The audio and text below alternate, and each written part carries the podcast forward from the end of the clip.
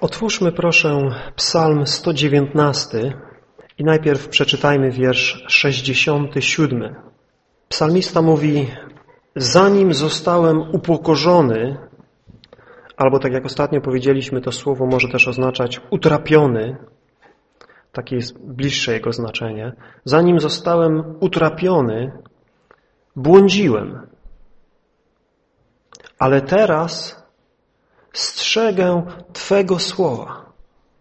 I wiersz 71. Dobrze mi, żem został upokorzony. To samo słowo. Utrapiony.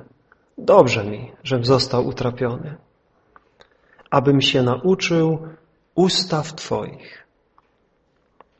I w zeszłym tygodniu rozważaliśmy zmiany, jakie zachodzą w naszym życiu w wyniku utrapień, które Bóg sprowadza na nas ku dobremu.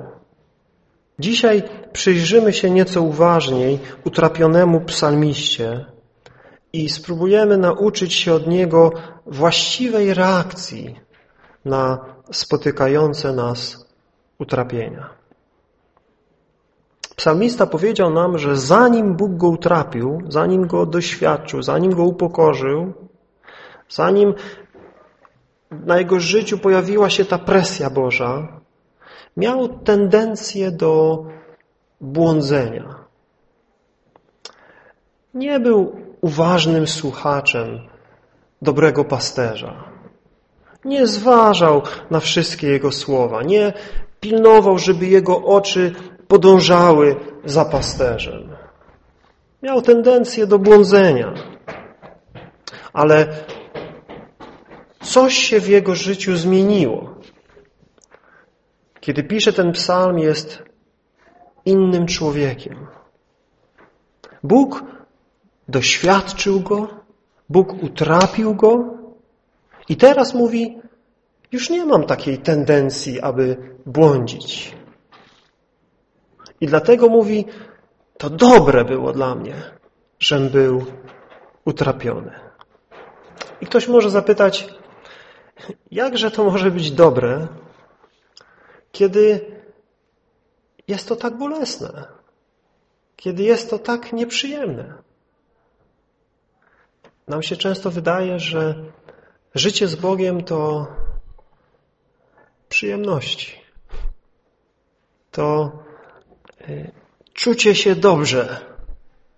Ale czy rzeczywiście to jest sednem wiary w Boga? Czy to rzeczywiście jest sednem chrześcijaństwa, aby czuć się dobrze? Wielu ludzi sądzi, że tak. I tak postrzega chrześcijaństwo. I tak tego oczekuje od Boga i od Jezusa, że On sprawi, że będą się dobrze czuli. Ale tak nie jest. Dlatego, że przychodzimy do Boga w naszym schorowanym stanie. Mamy chore serca. Mamy chorą duszę. Przychodzimy do Boga i prosimy Go o Jego łaskę, o Jego miłosierdzie i On daje nam nowe życie. Daje nam nowe serce. Zmienia w nas wszystko. Wszystko staje się nowe, ale szybko dostrzegamy, że ta nowość nie oznacza, że pozbyliśmy się całkowicie tego całego bagażu i tego ciężaru i tego jakiegoś zniekształcenia, zdeformowania, które grzech uczynił w naszym życiu. Z jednej strony jest nowość, z drugiej strony tej nowości towarzyszy jakieś napięcie między tą wspaniałością, której staliśmy się uczestnikami w Chrystusie, a jakąś spuścizną, którą nadal za sobą ciągniemy, jakiegoś tego bagażu, tego ciężaru naszego ciała. Pismo nazywa ten nasz problem naszym ciałem, które nadal podlega skażeniu, które nadal obumiera, zarówno fizycznie, jak też i w jakiejś mierze przenosi się to na tą sferę naszej duszy, naszych emocji, naszych pożądliwości, naszych pragnień, naszych ambicji. Gdzieś widzimy w sobie tą walkę. Już nie jest tak jak kiedyś, kiedy byliśmy martwi dla Boga i nas nie interesował Bóg, nie interesowały nas sprawy Boże, nie pociągały nas Jego sprawy. Owszem, chcieliśmy w swym egoizmie trafić do Jego Królestwa, jakby się dało, ale byliśmy zakochani w grzechu, byliśmy zakochani w nieprawości, zakochani w tym świecie. Teraz widzimy tą inność, widzimy tą nowość, że już nie chcę tego, już to mnie tak nie pociąga, już to nie sprawia na mnie takiego wrażenia. Teraz te Boże sprawy, teraz ta wizja wejścia do Bożego Królestwa, to jest ważne. Niemniej jednak dostrzegamy w sobie gdzieś jakiś problem. Gdzieś to nie jest tak, że po prostu podejmujemy decyzję, idę za Chrystusem i po prostu wszystko znika i nie ma żadnych problemów, nie ma żadnych przeszkód. Po prostu lekko nam się czyni dobrze, miłuje się braci, siostry, chętnie dajemy, dzielimy się wszystkim, służymy z gorliwością. Nie, gdzieś wymaga to nadal jakiegoś zapierania się samych siebie, a więc siebie, czegoś w nas. Naszej cielesności, naszej chęci, żeby nam było dobrze i przyjemnie, naszej chęci, żeby nie męczyć się, nie narażać się, nie cierpieć. A więc jesteśmy nadal w jakimś stanie potrzebującym uzdrowienia. I teraz Bóg wie, co nam dolega i wie, jak się z tym uporać. Ale to nie jest przyjemne. Ale to jest dobre. Weźmy taką ilustrację z życia codziennego. Wyobraźcie sobie, że macie takiego zęba, który nie rośnie wam w górę, ale rośnie wam w bok. Ja miałem takiego zęba. To jest realne.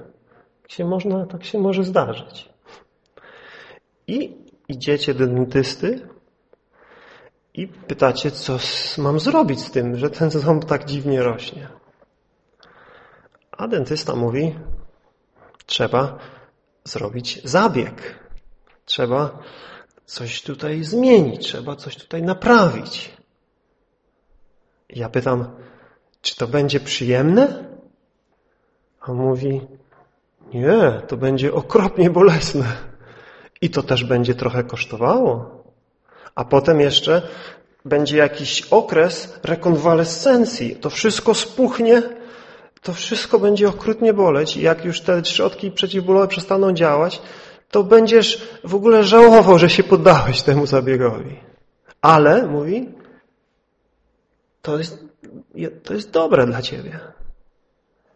Patrząc na to z dalszej perspektywy, to jest dobre. Jakkolwiek aby tego dobra doświadczyć, trzeba przejść przez ten bolesny zabieg i to, co się z nim wiąże.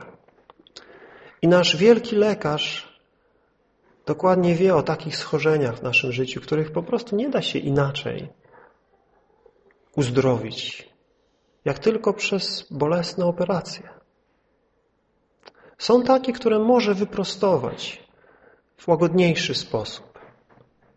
Są takie rzeczy w naszym życiu, które po prostu posłuchamy, uznamy zasadność tego, co słyszymy i faktycznie jesteśmy w stanie się temu poddać. Natomiast są inne sfery w naszym życiu, które wymagają dużo boleśniejszych operacji, aby nas uzdrowić. I Bóg wie, co jest dobre dla nas. I Bóg w swej miłości do nas, w swej dobroci do nas jest gotów utrapić nas, wiedząc, że to jest dobre. Problem w tym, że my mamy problem z uznaniem, że to jest dobre. My będziemy jęczeć i będziemy płakać i będziemy wierzgać aż do samego stołu operacyjnego. I na stole tam, jakbyśmy mogli, to byśmy się zerwali i uciekli. Ale Bóg wie, że to musi być zrobione. Dałby Bóg, abyśmy i my doszli do momentu, w którym, tak jak psalmista, powiemy, to było dobre. To było dobre. Musimy oczywiście rozróżnić różnego rodzaju utrapienia w naszym życiu. Nie możemy powiedzieć, że one wszystkie temu samemu celowi służą i że mają to samo źródło. Myślę, że możemy przynajmniej takie trzy proste rozróżnienia zrobić, jeśli chodzi o to, skąd pojawiają się utrapienia w naszym chrześcijańskim życiu. Po pierwsze, niektóre z naszych utrapień są wynikiem naszej własnej głupoty. Sami na siebie je sprowadzamy. To jest rezultat siania i zbierania. Zasiewamy pewne rzeczy, które rodzą utrapienie. Źle zainwestujesz pieniążki i będziesz się martwił. Przez całe lata nieraz. Niektórzy się martwią, że zamiast zyskiwać, to tracą. Źle się odżywiasz, nie ruszasz się, gnuśniejesz i potem zbierasz krzywy kręgosłup, jakieś inne sprawy. Nie mów, że Bóg na ciebie to sprowadził. W jakiejś mierze przyczyniłeś się do tego. Jadłeś te fast foody i te słodycze i dlatego ci te zęby tak wyglądają, jak wyglądają. No nie win za to Pana Boga. Co człowiek sieje, to i rządź będzie. I czasami nasze utrapienia i nasze cierpienia po prostu są wynikiem naszej własnej głupoty, naszego własnego błądzenia i tego, że sami na siebie je sprowadzamy. Drugim powodem utrapienia jest nasze uczestnictwo w duchowej walce, w duchowym konflikcie, w którym się znajdujemy. Podążamy wiernie za Panem Jezusem, służymy Bogu, a jednak to nie oznacza, że nie będziemy wtedy cierpieć. To nie oznacza, że wtedy nie będziemy utrapieni. Wtedy szatan zrobi wszystko, żebyśmy cierpieli i żebyśmy byli utrapieni. I będzie nas atakował. I będzie próbował nas zatrzymać w tym naszym biegu za Chrystusem. Będzie próbował nas zniechęcić. Będzie robił wszystko, żebyśmy siedzieli cicho i nie wychylali się. I Bóg w jakiejś mierze pozwala mu to robić. Bóg nie zatrzymuje go przed tym, ale wiemy, że używa nawet złego. W swojej suwerenności, w swojej wszechwiedzy wie, że my przez tą walkę, przez te zmagania ze złym będziemy wzrastać. Będziemy stawać się coraz mężniejsi. Że będziemy się uczyć. I ostatecznie to też wyjdzie nam na dobre. Po trzecie, są sytuacje, w których Bóg nas utrapia. On chce sprawić, by w naszym życiu była prawdziwa pokora. By była ta postawa, jaka była w Chrystusie, uniżonego i cichego ducha. Aby były w nas miłosierne serca, które nie przechodzą obok bliźniego w potrzebie. On chce wykształtować w nas tą postawę gorliwości w słuchaniu Jego głosu i posłuszeństwie Jego doskonałej woli. I Bożym narzędziem w tym procesie przemiany naszych serc niejednokrotnie są nasze utrapienia. To jest to, co działa i co psalmista tutaj w tym psalmie przyznaje. Jak czytaliśmy ostatnio, Bóg chce nas przysposobić do wiecznej chwały. Chce nas utwierdzić, umocnić, nas trwałym postawić gruncie. Dlatego nie powinniśmy się dziwić, gdy nas spotkają różne doświadczenia, które jak ogień nas palą. Boże utrapienie w naszym życiu ma dobry cel. Jest dobre. Ale jak zareagować, kiedy te utrapienia przychodzą? Jaką pociechę możemy znaleźć w Bożym Słowie, gdy idziemy przez te ciemne doliny utrapienia. Zwróćmy się ponownie do Psalmu 119 i posłuchajmy tego doświadczonego, utrapionego psalmisty, który dzieli się z nami w tym psalmie otwarcie swoimi własnymi zmaganiami. Wiersz 25. Dusza moja przylgnęła do prochu. Wiecie, co to znaczy? To jest taka metafora, która oznacza: jestem bliski śmierci. Z prochu powstałeś, w proch się obrócisz. Mówi: jestem już prawie obrócony w proch. Umieram. Jest tak źle. Jestem bliski śmierci. Ożyw mnie według słowa Twego. Wiersz 28. Dusza moja zalewa się łzami ze smutku. Podźwignij mnie słowem Twoim. Wiersz 81. Dusza moja tęskni do zbawienia Twego, do ratunku Twego. Oczekuję słowa Twojego. Od wiersza 145 do 147. Wołam z całego serca. Wysłuchaj mnie, Panie. Chcę pełnić ustawy Twoje. Wołam do Ciebie, wybaw mnie, a będę strzegł świadectw Twoich. Wstaję przed świtem i wołam o pomoc. Oczekuję na słowo Twoje. 153. Wejrzyj na nędzę moją i wybaw mnie, gdyż nie zapominam o zakonie Twoim. 169. Niech dotrze prośba moja przed oblicze Twoje, Panie. Obdarz mnie rozumem według słowa swego.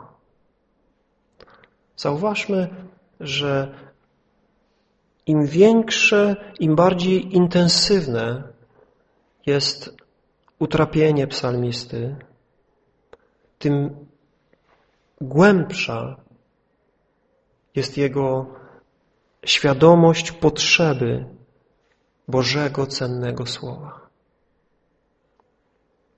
Myślę, że tutaj z tych słów i czytając cały ten psalm wyraźnie widzimy te dwa tematy idące w parze. Z jednej strony mamy to poczucie jakiejś rozpaczy, poczucie ciężaru, który jest w jego życiu, łez, obawy, że już nic się nie da zrobić, że to już jestem na progu śmierci. I to prowadzi go do wołania o pomoc, o ratunek, o zbawienie. Psalmista ewidentnie był tutaj w stanie, powiedzielibyśmy, depresji. To były poważne kryzysy w jego życiu. To nie były jakieś błahostki, ale to były sytuacje, gdzie on nie mógł spać. Rano wstawał i zalewał się łzami. Płakał przed Bogiem, żeby Bóg coś zrobił, żeby Bóg mu pomógł. I prawda jest taka, że niejednokrotnie potrzeba poważnego kryzysu w naszym życiu, żeby zwrócić naszą uwagę na to, co naprawdę jest ważne. Że kiedy Bóg mówi, że kiedy Bóg tym swoim cichym głosem łagodnym przemawia do naszych serc, my często to ignorujemy. No, zgadzamy się, tak, zgadzamy się, ale to się nie przekłada na nasze życie. To się kończy na naszym pokiwaniu głową, ale tak naprawdę nie zgłębiamy tego, o czym Bóg mówi. Nie zaczynamy coś zmieniać w naszym życiu. I potrzeba nieraz poważnego kryzysu, bolesnego doświadczenia, abyśmy się zatrzymali w końcu i zastanowili się na tym, dokąd zmierzamy. Na czym upływa nasze życie? W co my inwestujemy? Na czym nam zależy? Co jest treścią naszego życia? To są pytania, na które zazwyczaj codziennie nie mamy czasu po prostu. Jesteśmy tak rozpędzeni biegiem życia, mamy tyle spraw na głowie, tyle obowiązków, tylu ten czegoś oczekuje i tamten czegoś chce i tutaj ten już woła i po prostu jest pęd życia. Aż przychodzi kryzys, aż przychodzi jakaś tragedia, aż przychodzi coś, gdzie nagle sobie zdajemy sprawę, przecież jaki to wszystko ma sens? Co ja robię? Jak ja żyję? Jest wiele rzeczy, w które wikłamy się, które pochłaniają nasz czas, naszą energię, nasze myśli. I tak nie widzimy powagi tego, co się dzieje. Nie uświadamiamy sobie, że marnujemy nasze życie. Aż Bóg nas w końcu zatrzyma, aż nami potrząśnie. Aż doprowadzi nas do sytuacji, kiedy zaczyna nam się wszystko sypać pod nogami. I wtedy zaczynamy poważniej myśleć. Wtedy naprawdę zaczynamy słuchać. Wtedy naprawdę zaczynamy szukać Boga. I Bóg w swej miłości do nas i w swej dobroci jest gotowy to uczynić. Jest gotowy zachwiać ziemię pod naszymi nogami. Jest gotowy pozbawić nas tych wszystkich rzeczy, na których się opieramy i czujemy się bezpieczni. Jest gotowy podstawić nam nogę, abyśmy wywrócili się w tym naszym biegu. Bardzo często, kiedy to się dzieje, ludzie zaczynają po pierwsze zadawać sobie pytanie, dlaczego mnie to spotkało? A jak już dojdą do tego, że może było im to potrzebne i może warto zacząć szukać Boga, zaczynają wołać do Boga i modlić się, bardzo często wydaje się, że Bóg w ogóle ich nie słyszy. Bardzo często w takich sytuacjach wielu ludzi o tym świadczy i też psalmista o tym mówi, że woła dzień i noc i niebo wydaje się być zamknięte. Bóg jakby wydawał się nie słuchać albo przynajmniej nie odpowiada. Czy Bóg nie słucha? On słucha nas, kochani. On słucha. Ale rzeczywiście czasami nie odpowiada. Dlatego, że wie, że jeszcze nie jesteśmy w tym miejscu, w którym odpowie nam, a my właściwie to przyjmiemy.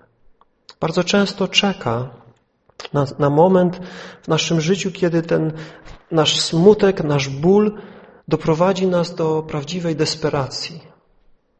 Do szczerości przed Nim, że przestaniemy jakieś słowa tylko mówić puste, że przestaniemy tylko klepać jakieś modlitwy, za którymi nie stoją nasze serca, że po prostu będziemy tacy, jacy jesteśmy przed Nim, naprawdę. Kiedy tak jak ten psalmista będziemy płakać i nie będziemy wstydzić się o tym powiedzieć innym.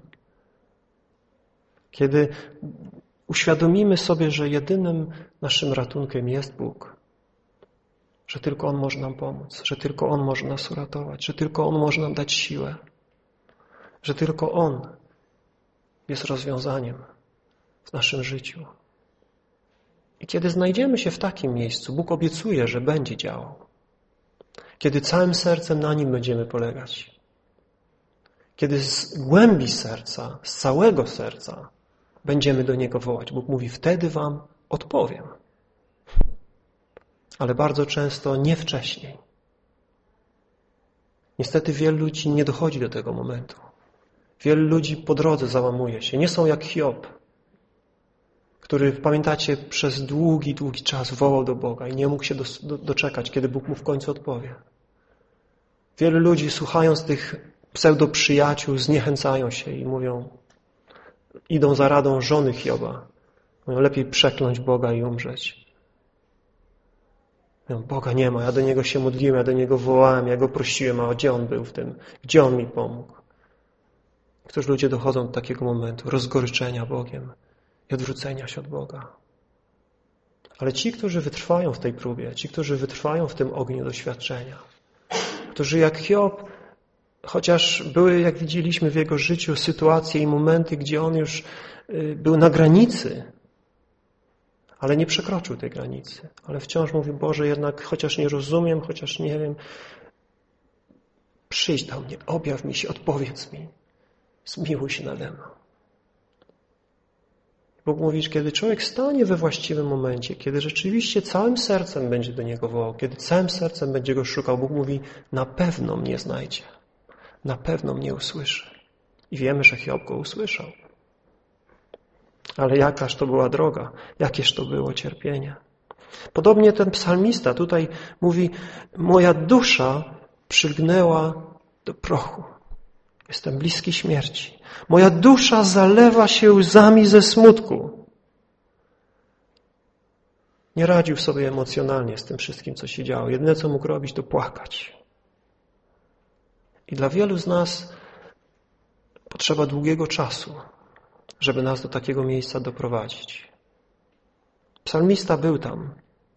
Płakał, wołał, oczekiwał na Boga. Już nie próbował zrobić na Bogu wrażenia jakimiś wyświechtanymi, pobożnymi zwrotami, ale po prostu krzyczał: ratuj mnie, Boże, pomóż mi, zbaw mnie. Nie wiem, co dalej, nie wiem, jak mam Cię prosić, nie wiem, co jeszcze mogę zrobić. Po prostu zmiłuj się nade mną, ratuj mnie. I gdy w takim duchu stał przed Bogiem i w takim duchu wołał do Boga, wiedział, że odpowiedź dla niego jest przez Boże Słowo. Wiedział, że Bóg może mu odpowiedzieć przez swoje Słowo. Tutaj nasi tłumacze dołożyli wielu starań, aby oddać te różne wyrażenia. Czasami czytamy obietnica, słowo, przykazanie, nauka, sądy. Tutaj tłumacze naprawdę dołożyli wielkich starań, żeby oddać jakby bogactwo tych różnych słów, których psalmista tutaj używa. I rzeczywiście on używa takich słów, które nie są jednoznaczne. Używa słów, które opisują jakby te wszystkie rzeczy. Moglibyśmy je wszystkie oddać jednym wyrażeniem: Słowo Boże.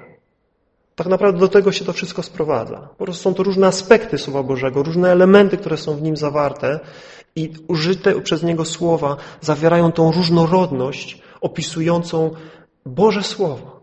I za każdym razem, zauważcie, kiedy on mówi o tych swoich troskach, kiedy mówi o tym swoim cierpieniu, kiedy mówi o tym, co przechodzi, patrzy i mówi: Boże, odpowiedź jest w Twoim Słowie. Tylko mi je daj, tylko mi je otwórz, tylko przemów do mnie tym Słowem, ożyw to Słowo we mnie. Niech ono zadziała w moim życiu. To o to chodzi, widzicie? Psalmista wiedział, że on znał te słowa. To nie to, że on ich nie słyszał, że on o nich nie wiedział, że on teraz potrzebował się doczytać, co tam jest napisane. To nie w tym rzecz. Chodziło o to, żeby teraz to słowo dokonało dzieła w jego życiu, żeby to, co czytał, stało się teraz realnością w jego życiu. O to chodzi. Jakże często jest tak, że słyszymy, umiemy, wiemy, potrafimy zacytować, ale co z tego? Kiedy to nie działa w nas samych. Kiedy to nie przynosi nam życia, kiedy to nie przynosi nam radości, kiedy nie widzimy mocy tego słowa w naszym życiu.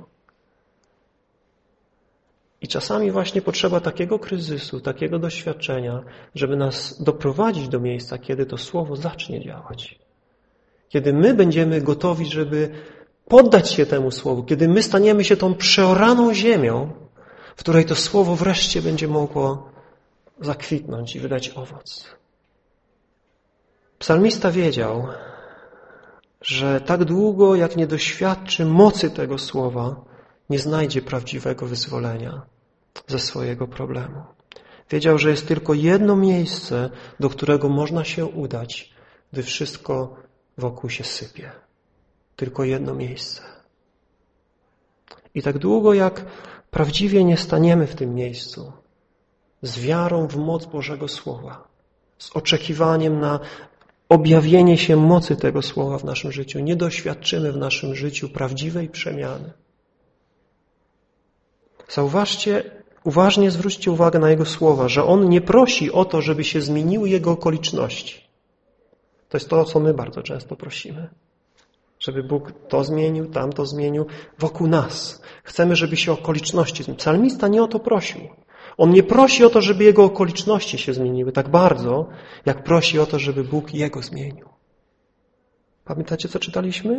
Mówi: ożyw mnie według słowa Twego. Podźwignij mnie słowem Twoim. Oczekuję słowa Twojego. Obdarz mnie rozumem według słowa Twego. On wiedział, że w nim musi nastąpić przemiana. Jego dusza tęskniła za ratunkiem. I co mówi? Jaka jest jego nadzieja? Mówi, czekam na Twoje słowo. Czekam na Twoje słowo. Co robił, kiedy wstawał rano i płakał? Mówi, czekam na Twoje słowo. To jest to, czego potrzebujemy. Kiedy trudne czasy przychodzą, jest nam ciężko. Czujemy się zdruzgotani i nie wiemy, co robić. I ogarnia nas depresja, ogarnia nas rozpacz. Lęk o to, co będzie. Oczekiwanie na Jego Słowo to jest jedyne miejsce. To jest to miejsce, w którym powinniśmy być z takim sercem. Panie, czekam na Twoje Słowo. Nasze odpowiedzi nie są w zmianie naszych okoliczności. To nie jest kwestia doświadczenia czegoś i przeżycia jakichś emocji. Potrzebujemy mocy, realności Bożego Słowa w naszym życiu. Niczego więcej. I aby znaleźć się w takim miejscu, aby faktycznie móc nauczyć się i zachowywać Bożego Słowa, niejednokrotnie musimy być utrapieni. W ten sposób Bóg stwarza w nas te miłosierne serca. Serca, które umieją prawdziwie płakać, prawdziwie smucić się nad tym, nad czym powinny się smucić. Serca, które potrafią się prawdziwie radować i weselić tym, w czym powinny się weselić i radować. Serca, które potrafią błogosławić tych, którzy prześladują i modlić się za nimi. Serca, które popychają nas do czynów poświęcenia i miłości. Dlatego dobrze jest być utrapionym. Dlatego, że to jedynie może wyjść nam na dobre, jeśli się temu poddamy. Boża dobroć jest przelewana w nasze życie przez utrapienia, przez które On nas prowadzi. I wtedy możemy mieć żywe doświadczenie Boga, gdzie żywy Bóg przemawia bezpośrednio do nas. Pamiętacie dobrego Hioba? Kiedy w końcu przeszedł przez ten ogień doświadczeń i spotkał się z Bogiem, myślę, że dobrze wszyscy pamiętacie jego słowa, kiedy mówi, kiedyś tylko o Tobie słyszałem. I on dużo słyszał i on dużo robił z tym, co słyszał. To nie było tak, że on tylko słuchał i nic nie robił.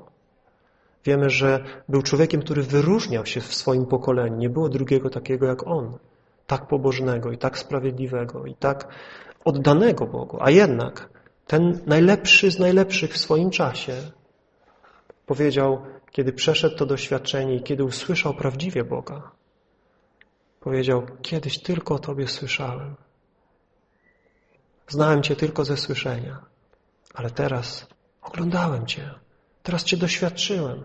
Teraz rzeczywiście moje poznanie Ciebie to już nie są tylko słowa, które gdzieś brzmiały w moich uszach. To jest wielka różnica. Te słowa nabrały głębi w jego życiu, nabrały znaczenia. Stały się czymś, czego nikt mu nie mógł odebrać. Wiecie, ktoś może powiedzieć mi, ja nie wierzę w sernik. Nie wierzę w sernik. Nie ma czegoś takiego jak sernik. Nie ma czegoś takiego. Nie mów mi, że jest sernik. Ale on mnie nie przekonał, bo ja jadłem sernik. Ja wiem, jak smakuje sernik. I on może nie wierzyć, może przedstawiać mi argumenty, że nie da się zrobić sernika, że fizycznie jest to nie może jakiś wzór mi przedstawić, jakieś prawa mi przedstawić, może mi dowodzić, że po prostu nie da się zrobić czegoś takiego jak sernik, że ser się nie nadaje do tego, żeby go piec. On się roztopi po prostu. Może mi dowodzić, czego chce. Ja i tak wiem, że jest sernik i że jest dobry, bo go jadłem. Bo to nie jest tylko to, że ja czytałem o serniku, że jest coś takiego, że w jednej książce przeczytałem, że jest sernik, a w drugiej czytam, że nie da się zrobić sernika. I teraz nie wiem, czy jest ten sernik, czy nie ma tego sernika. Czy co, ten mówi prawdę, czy tamten mówi prawdę? Tak długo, jak tego nie doświadczysz sam, jak tego nie przeżyjesz, jak tego nie spróbujesz, to zawsze będziesz miał wątpliwości. Tak samo jest z Bogiem, jeśli tak mogę powiedzieć. Jeśli Go nie doświadczyłeś, że jest dobry, nie doświadczyłeś Jego realności, Jego mocy Jego słowa w swoim życiu, to przyjdzie jakiś mądrala i ci nawtyka głupot i zaczniesz się zastanawiać, czy to wszystko to jest jakaś rzeczywistość, czy tylko po prostu sobie coś mówiłem. Czy tylko ten mi coś tam powiedział, tamten mi coś tam powiedział, a tak naprawdę to ja sam nie wiem. Ale jakbyś skosztował, że dobry jest Pan, wtedy ludzie mogą ci mówić, co chcą. Mogą ci przedstawiać najmocniejsze, niezbite argumenty, na które nie masz odpowiedzi, a ty i tak wiesz, że Bóg jest prawdziwy, że Bóg jest żywy, że Bóg jest dobry, że Bóg cię kocha, że Bóg ma moc i nikt cię nie przekona. Bo ty po prostu wiesz. Nie tutaj, nie w głowie, ale po prostu wiesz, bo doświadczyłeś Go.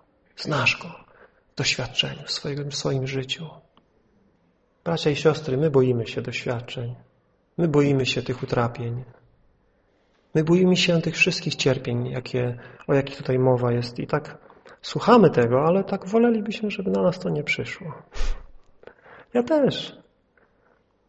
Ale musimy się czegoś nauczyć z Bożego Słowa. Musimy, czytając te historie, te przykłady w Bożym Słowie, naprawdę zaufać, że one są zapisane dla naszego pouczenia. Pamiętacie, jak Izraelici byli w Egipcie? Jak Józef umarł i przyszedł nowy faraon, który nie znał Józefa? Jak nagle zorientował się, że jakoś dużo tych Hebrajczyków w jego ziemi. I że oni są tacy mocni, że ich jest tylu, że zaczęło w jego sercu jakaś obawa się rodzić, że jak jacyś wrogowie przyjdą, to oni są potężniejsi od nas, faraon stwierdził. Są liczniejsi i potężniejsi od nas. Mówi, stał się liczniejszy i potężniejszy od nas. Dosłownie tak. Mówi, coś trzeba z tym zrobić. Widzicie, wrogu nie podoba się, kiedy Boży lud jest liczny i kiedy jest silny. Więc chce go zniszczyć. I mówi, ustanowmy nad nim nadzorców pańszczyźnianych, aby go gnębili ciężkimi robotami. Zgnębimy ich, zniszczymy ich, zdeptamy ich. Myślicie, że Izraelici cieszyli się, hurra, teraz nas biją, hurra, teraz każą nam ciężej pracować. Nie, jak zobaczyli, co się dzieje, że nagle ich stosunek się do nich zmienił, że nagle wszystko było dobrze, traktowali ich jako swoich pracowników, dobrze im płacili, wszystko było fajnie, a tutaj nagle się coś zmieniło. Zamiast im płacić, to ich batami po plecach i harować od rana do nocy. Utrapienie przyszło na nich. No i co oni robili w tym utrapieniu? Wołali do Boga w tym utrapieniu. Wołali do Boga.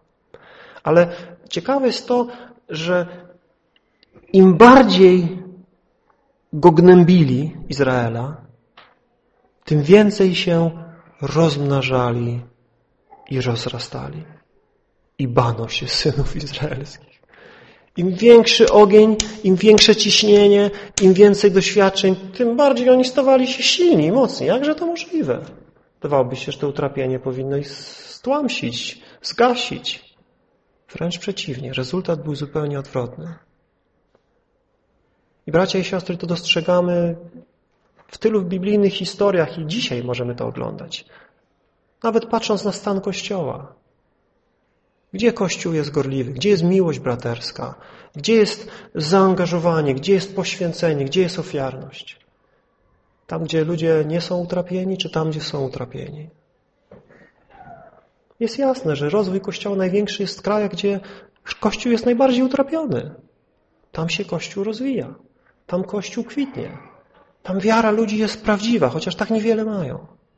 Coś w tym jest.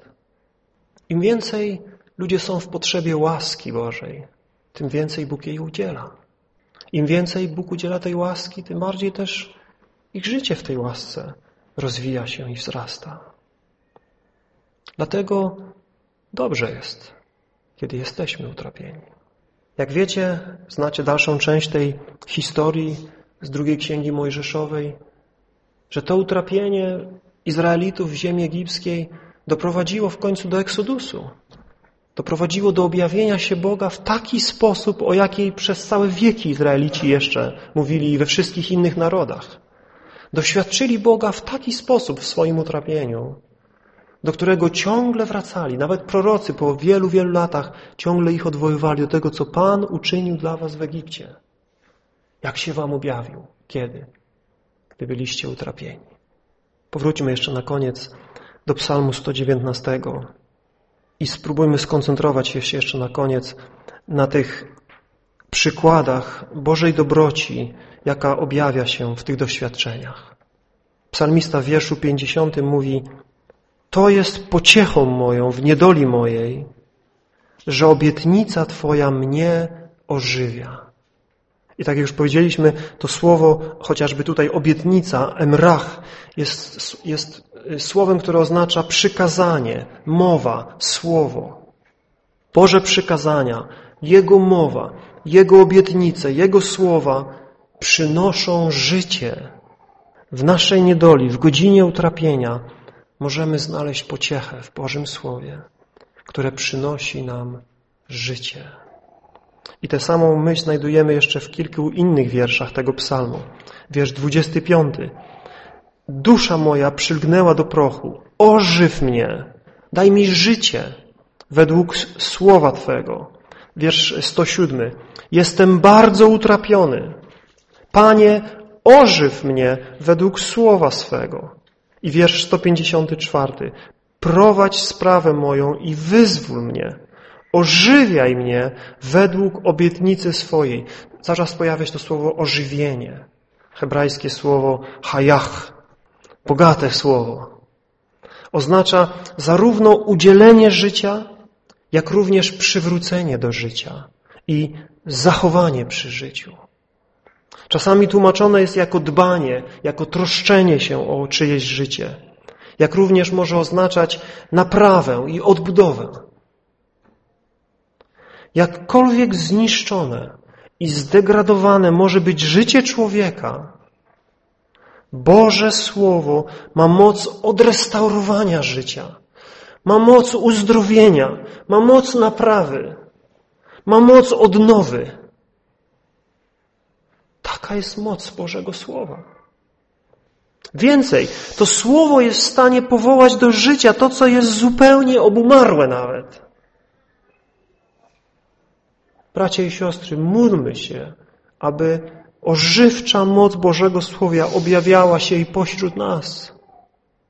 Abyśmy i my mogli składać świadectwo, jak ten psalmista, chociażby w wierszu 93, gdzie mówi: nigdy nie zapomnę przykazań Twoich, bo przez nie zachowujesz mnie przy życiu.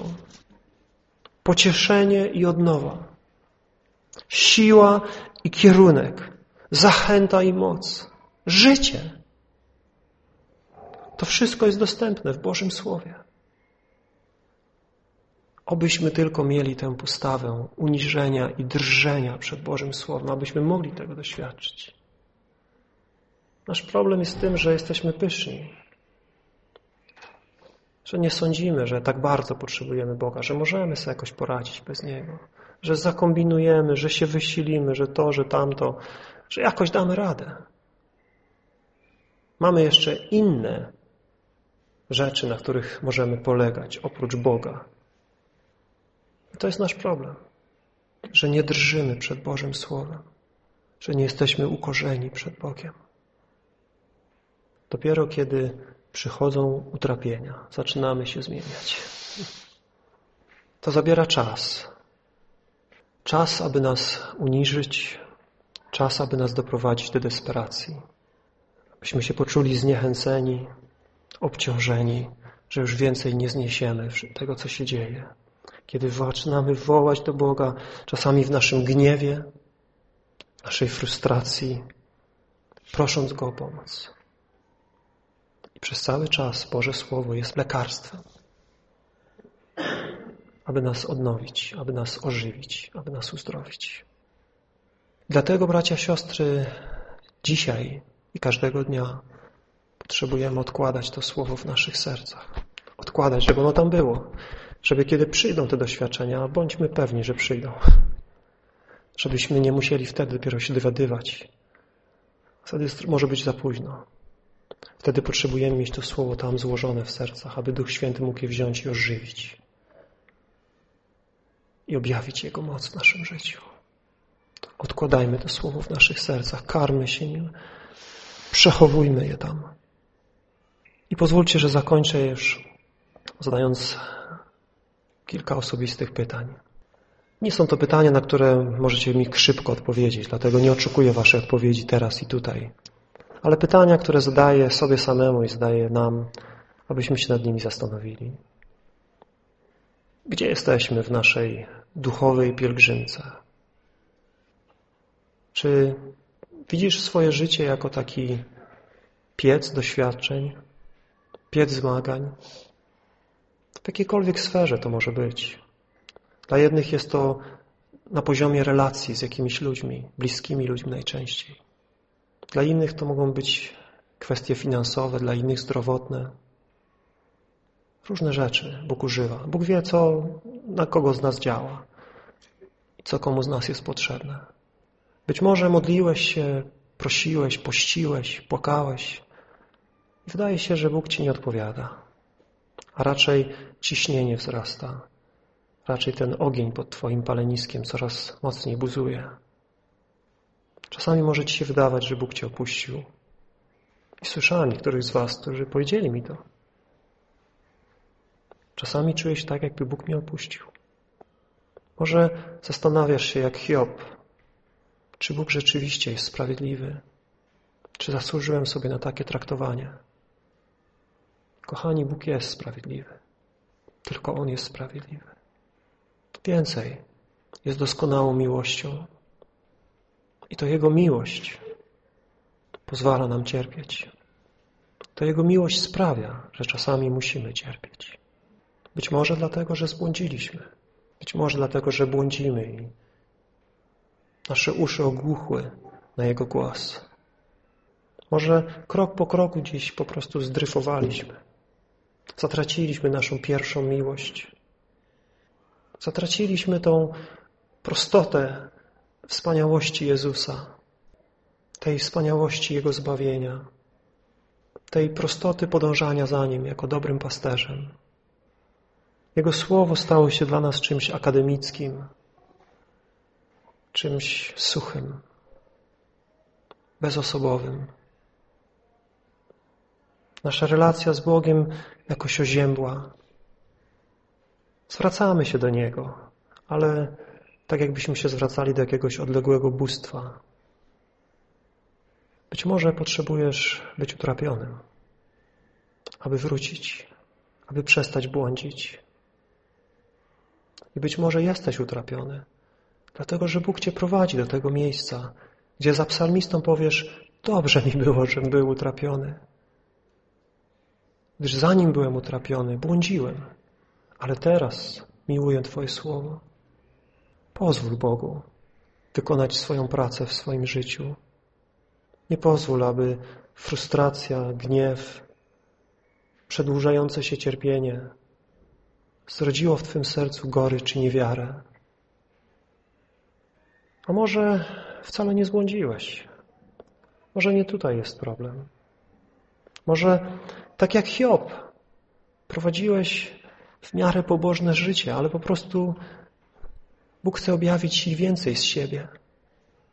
Bóg chce Ci się objawić w sposób, w jaki tylko słyszałeś, że objawił się innym.